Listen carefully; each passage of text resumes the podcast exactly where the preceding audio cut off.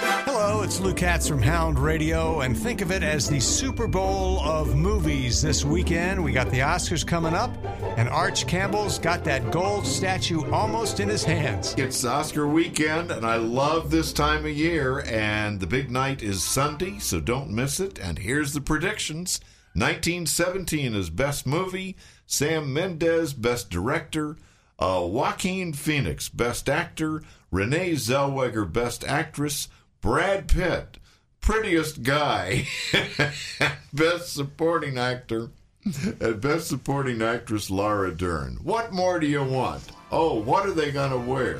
Will you watch and tell me about it? Well, I'm sure, Arch, whatever it is, it's going to be expensive. Thank you, buddy. And don't forget to check out our At the Movies podcast with a complete set of predictions from Arch and also Jen Chaney, available through SoundCloud and Apple Podcasts. For Hound Radio, I'm Loo Katz. Have a wonderful weekend.